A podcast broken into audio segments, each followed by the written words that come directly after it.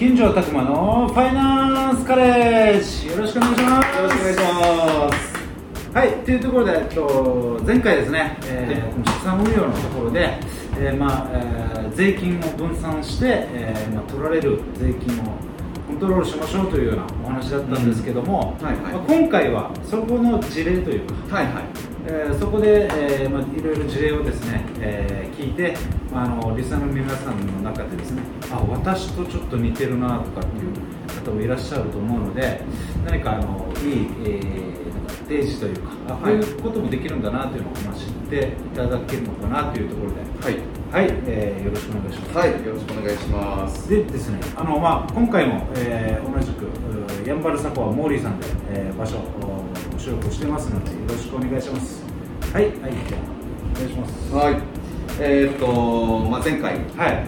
前回は、えー会社の方からいただいてるお給料うんうん。が、まあ、そこそこ高いよっていう方々が、えーまあ、不動産投資した時の、はいはいまあ、税金の対策を、えー軽くお話はしたんですけども、はいまあ、今回事例ということで、はい一つだけ分かりやすい事例思いついたので、えーまあ、お伝えしますはい。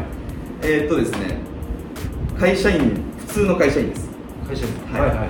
ただえーっとサラリーマン。サラリーマンです、はいいははいはい。サラリーマンなんですけどやっぱりこの、えーまあ、歩合制みたいな感じの、はいまあ、給与所得ではい。800万ぐらいあったんですかね給料がまあそれぐらい、えーっと収入余裕があるんで、はい不動産投資、はいまあ、外人さんに、えーお貸しする物件をはい。建てましたはい。でそこからの、えー収益が、まあ、1000万ぐらいあるということだったんで、うんただお金いただいて、まあ、裕福な生活をしているもののはこういうのをもう邪魔くさいと思って何も対策しなかったんです。なるほどです。なので、えーこれぐらい税金払ってくださいって言われたものに対して、うん。あ払わないといけないものだから払わんとだなみたいな感じでうん何も考えずに払ってたらしいんですよなるほどですね。全く対策をしてなかったと。それはちょっともったいないと はい。やっぱこの税金なるべく圧縮して、はいえー浮いたお金をまたプラスアルファ、えーうな、えーいい使い方っていうものに回せば、まあ、いざ相続起きた時もいろいろと対策は取れますし、っていうことでいろいろお話ししていったんですよ。これ実際どのタイミングで話あの出会ったんですか？いやだだってその人は、はい。そもそも考えてないんですよね、はい。ってことは多分まあまあ全然違う世界にいるじゃないですか。どこでつながったのかえーっとですね僕の、はい。えーまあ、前職の頃の、はいはい。えーお客様はからいや実はあの僕の周りに結構こんなんやってるけどい。は無頓着すぎてもったいないことしてると。いなるほど一度どう響くかわからんしはい。対策するかしないか本人次第だから、はい。一回話してみてもらっていいかなってことで、一度まあお食事兼ねてはい。お会いしたことがきっかけでお話しすることになったんですよご紹介だったそうですそうです。紹介で、はい。はい。はい。えーご縁いただきまして、はい。でいろいろ聞いていくと、はい。うわめちゃめちゃもったいないことしてますよとやべえっすよと。あの国からしたらしめしめと。税金めっちゃ払ってくれるやつ見っけみたいな感じですよ。はい。そしたらえー、やっぱ嫌な気もするじゃないですかそうです。あのお金ただただ持っていかれて、うん。そのお金がなんかあのニュースでそんななんか叩かれるようなはい。有効利用。されてで どう思いますか？って話から、、はい。ろいろ話進めていったんですよ。でそうするとですねあの前回もお話しした、えー税金？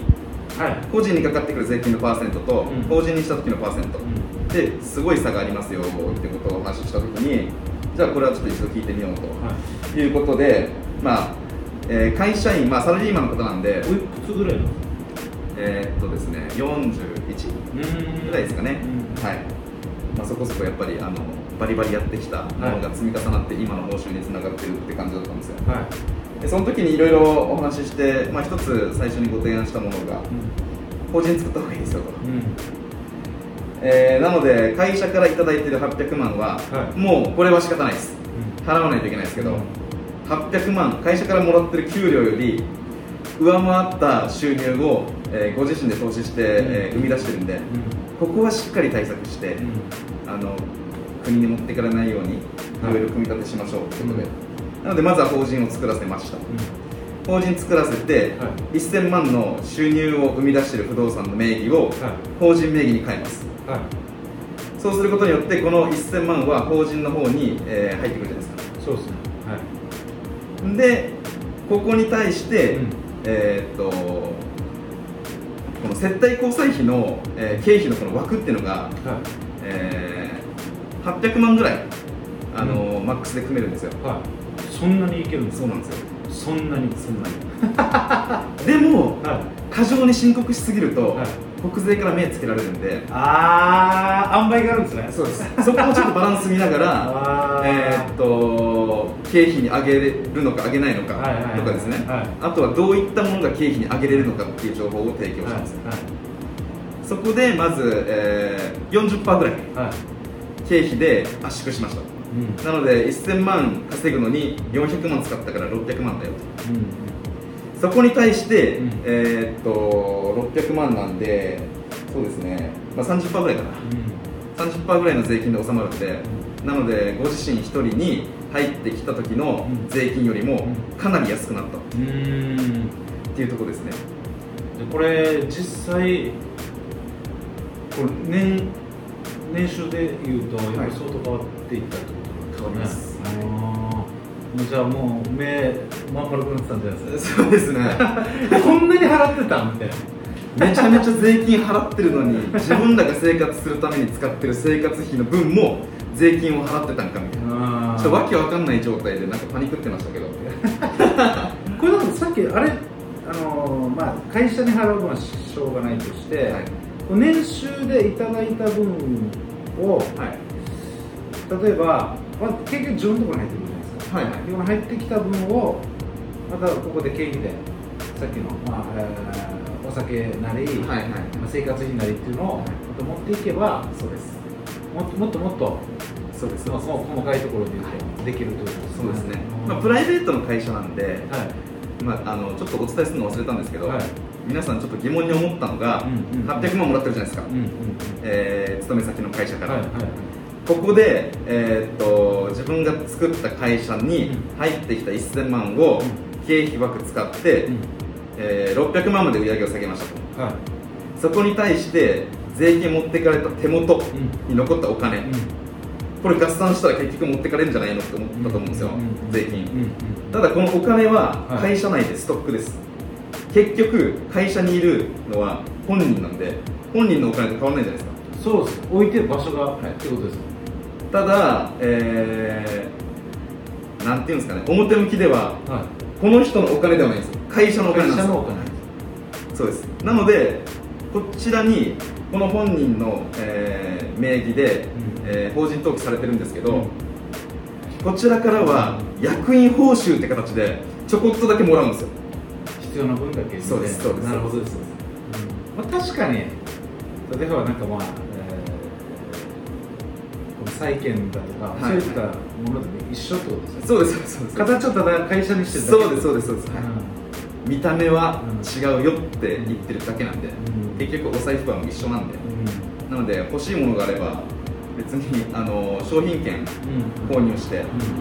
えーその商品券を使って時計とか買ったりするんですよ。へえでもこの、えー領収書取ってるのは商品券じゃないですか。で経費で落ちない。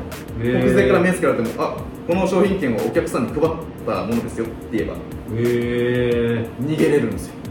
そうなんですねなのでご自身の趣味はうん。こちらの経費でうん。あの切っていって収入なしで結局は一緒じゃないですか。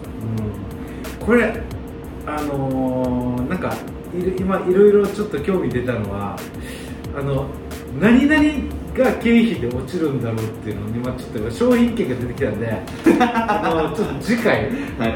なんかこのパターンもできるしというのあわかりました面白いなと思って。みんななかなか聞かない話だと思うんでそうですねそれはそれでなんか面白いなわかりましたじゃあ次回は経費の部分ちょっと掘り下げますそうですね。ははいい。というところでですね、まあ今回はあの前回から引き続きその税金に対して、えーこの自分自えーご自身の資産ですね、えーどういう形で運用していくんだっていうのを具体例をいろいろお話聞いていきました。はい。というところで、えー今週は以上になります。ありがとうございました。ありがとうございました LSN プロジェクトは、いっちゃん、稲さん、またきち、たくま、マエストロあつし、みなっちゃん、又吉大輔さん、成田ペールワン、ミッチーの協賛でお送りいたしました。どうも皆さん、ヤンバル坂モーリーの森です。ヤンバル坂モーリーは、名護十字路徒歩1分以内にあるアメリカンレトロな酒場です。オールディーズの BGM とアメリカンな空間は、初めてなのになぜか懐かしさを感じられる店内で、おすすめは10時間じっくり丁寧に低温調理した牛タンと、店主秘伝の燻製香る自家製ウイスキーで作るハイボールは絶品です。ぜひ、フラッと遊びに来てくださいね。電話番号は070-3803-7889 070-3803-7889待ってます。LSM レディオは株式会社エナジックインターナショナル南西食品株式会社スパイスカレー研究所沖縄ごはんよしひこやんばる酒場モーリー有限会社ゆい設計味どころかに松大同火災海上保険株式会社の提供でお送りいたしました。